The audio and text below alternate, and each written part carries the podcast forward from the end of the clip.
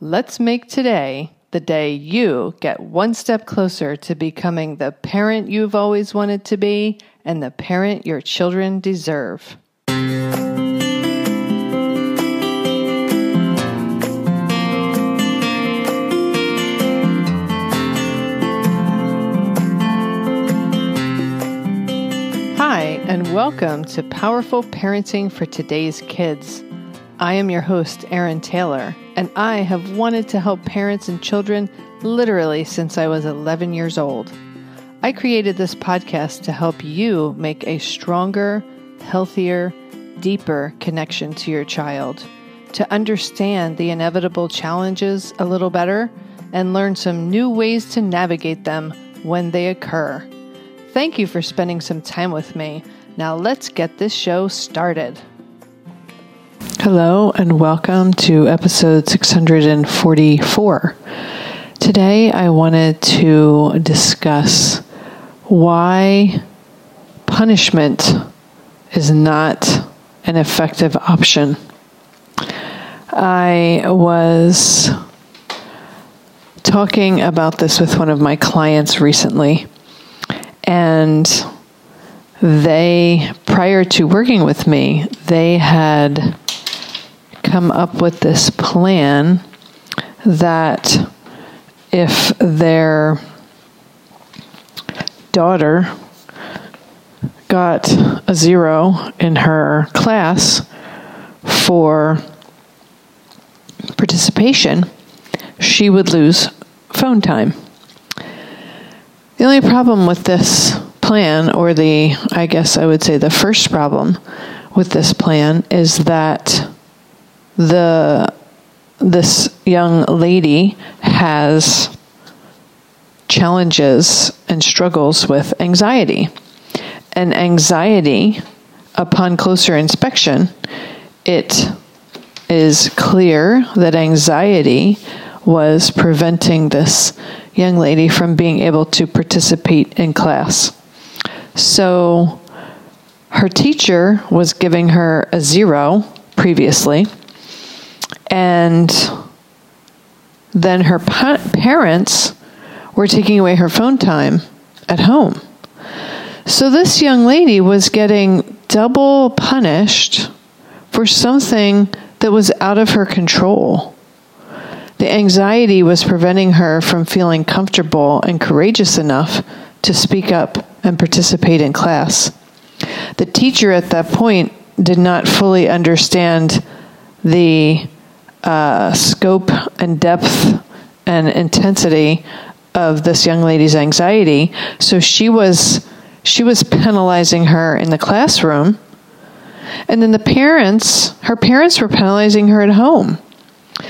I often tell my clients, when this issue of punishment comes up, especially when it comes to something that is outside of our kids' control, like anxiety, it would be the same as if your child broke their ankle and then you punished them for not walking to their next class. Forget about giving them crutches or a cast or a brace or anything like that. You just expected them to walk to their next class on a broken ankle. That's the equivalent of punishing and penalizing a child for not participating when anxiety is in control of them. So punishment really doesn't, it's just a horrendously ineffective long-term strategy. That example that I used is an example of when punishment is just plain unfair. I mean, it's just not fair to penalize someone for something that is out of their control. And I would venture to say, I would suggest to you that the vast majority of times when our kids don't do the right thing, it's because making the right choice is simply beyond their control, beyond their ability to choose. in that moment. Now, there can be a wide variety of reasons why making the better choice is out of their reach in that moment. It could be because they have a broken ankle. It could be because they have anxiety. It could be because they feel incapable, or they feel like no one's listening to them, or they feel unsafe, or a million different reasons. But our children make the right decision and make a good choice when they can. The same as us. When we know better and we can do better, we do better. And it's the same with our kids. So, getting back to this concept of punishment, can you imagine if you decided to eat a cheesecake for lunch instead of the salad that you should choose? Can you imagine if your boss at work came and said, "That's it, I'm taking away your vacation because you chose to eat cheesecake for lunch"? Can you imagine how preposterously ridiculous that would be? Just imagine that for a second. Imagine that someone in a position of authority, relative authority over us, decided to punish us because of a choice we made. That's kind of what we parents sometimes do to our kids. We punish them because of a choice they made. Wouldn't it be much better and much more effective if we tried to figure out why they made the choice that they did? So in the example of this young lady, it's much more effective if we dig and drill down and see if we can figure out why she was not participating in class. When we discover that she's struggling with anxiety, then the next step is to figure out how we can support her and help her to manage her anxiety. That could be therapy. That could be teaching her tools like breathing exercises and positive self-talk and things like that. Or it could be medication, or it could be talking to the teacher, or it could be a combination of all of those things or something different. But imagine if we could help this young person get a handle on managing her anxiety, then she's just going to participate in her class because she knows it's the right thing to do. She knows that's what she's supposed to do, so she would just do it. And then there's no reason for punishment. The reason I think that punishment is so seductive for parents is because oftentimes punishment will get us the result that we're looking for in the short term. It will get our child to stop doing the thing that they're doing that we don't want them to do, or it will get them to stop making the choice that they're making. But it fails to figure out and address the underlying reason why the child did what they did or made the choice that they did. And it also fails to address the problem. It fails to teach them a better way to make a better decision in the future.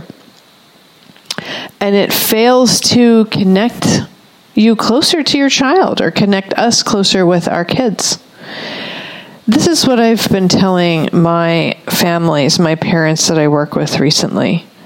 When our oldest son was young, we didn't know what in the heck we were doing when he was born. Just like every other child, our little boy didn't come with a manual. So we were kind of just fumbling around in the dark trying to figure this whole parenting thing out. And we used all the stuff that society tells us. Timeout, taking away video games, grounding him from playing with his friends, using sticker and reward charts, all the stuff. And nothing worked. The positive reinforcements, like the sticker charts, fizzled out after a week or two, which I will explain in a in a future episode why sticker and reward charts don't work. But we noticed he started lying around 6, 7 years old. He started lying a lot. So then we started becoming very worried and concerned that we're raising a pathological liar. What is wrong with our child? What is wrong with him? Now, having found and met and fell in love with Dr. Shefali and her teachings, I understand that on the other side of that, I understand that there was nothing wrong with our child. Absolutely nothing wrong with him. I was asking the wrong question. I shouldn't have been asking what's wrong with our child. I should have been asking what's wrong with the conditions that we're creating around our child. And what we were doing is we were so punitive with him, taking things away, that it was his human instinct to try to avoid a negative experience. There's nothing wrong with him. He was perfectly normal. He was trying to avoid suffering consequences. Who wouldn't try to avoid suffering consequences? That's perfectly natural for a human being.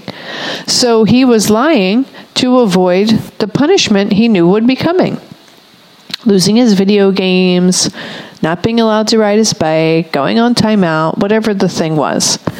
And so when I understood this, I realized that we did not create, when our children lie, it's because we have not created an environment where they feel safe to tell us the truth, where they trust us.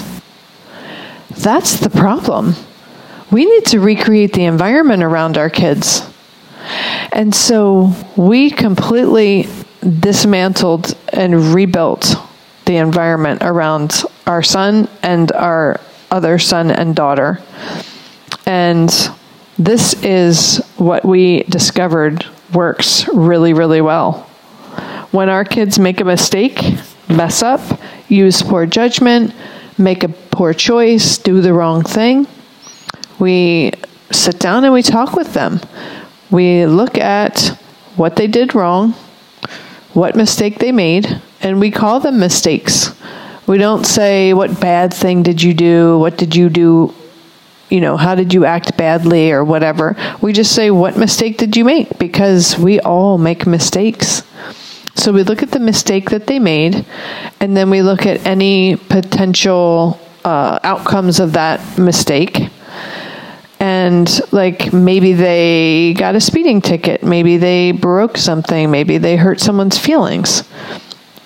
We look at what their choice caused, and then we look at what they need to do to make amends for the fallout from their mistake. Do they need to pay the speeding ticket? Do they need to replace the item that they broke? Do they need to make up with their friend? What is it that they need to do to correct the situation? And so then we talk about what they need to do, what they can do in the future to make a better choice if and when this situation arises again. What's a better option than the one they chose? And that's it. And that's how we do it. And we removed punishment from our house. We removed rewards charts and sticker charts. All of that stuff is gone. What I just shared with you is what we do when our kids mess up. And we don't heap tons of shame on them for the choice that they made or the mistake that they made. We simply treat it as a mistake, just like as if we were pouring a glass of water and we spilled it by accident. It's just a mistake. And we need to, if we're pouring a glass of water and we knock over the cup and spill the water everywhere, we have to get towels and clean it up. So it's the same thing. If our kids make a mistake, they have to figure out what they need to do to correct the mistake. Very, very simple. No shame and guilt. And it connects us closer to our kids, because then our kids feel safe telling us the truth. They don't feel like they have to lie, or they don't feel I don't want to say inspired to lie, but they don't feel like lying is the least of the bad options before them. They just come to us and tell us the truth. And it's beautiful. And sometimes we don't like what we hear, but you know what? That's how life goes, right? And so we just have to kind of figure it out as we go along. But this has been coming up a lot recently in my coaching session. So when that happens, I know that it's time to talk about it here on the podcast, because if the parents I am coaching are struggling with these concepts, I know that there are many, many other parents out there who are struggling as well. So I hope this has brought some illumination and clarity and insight to you today as you're listening to this. And if you have any questions, feel free to reach out to me, of course. And if you would like to work with me, I do currently have 2 or 3 openings in my schedule. So I would love to hear from you if you would like a little more help on this or other challenges in your home. Okay, that wraps up today's episode. Wherever you are in this world, I hope you make it a very illuminating day for yourself.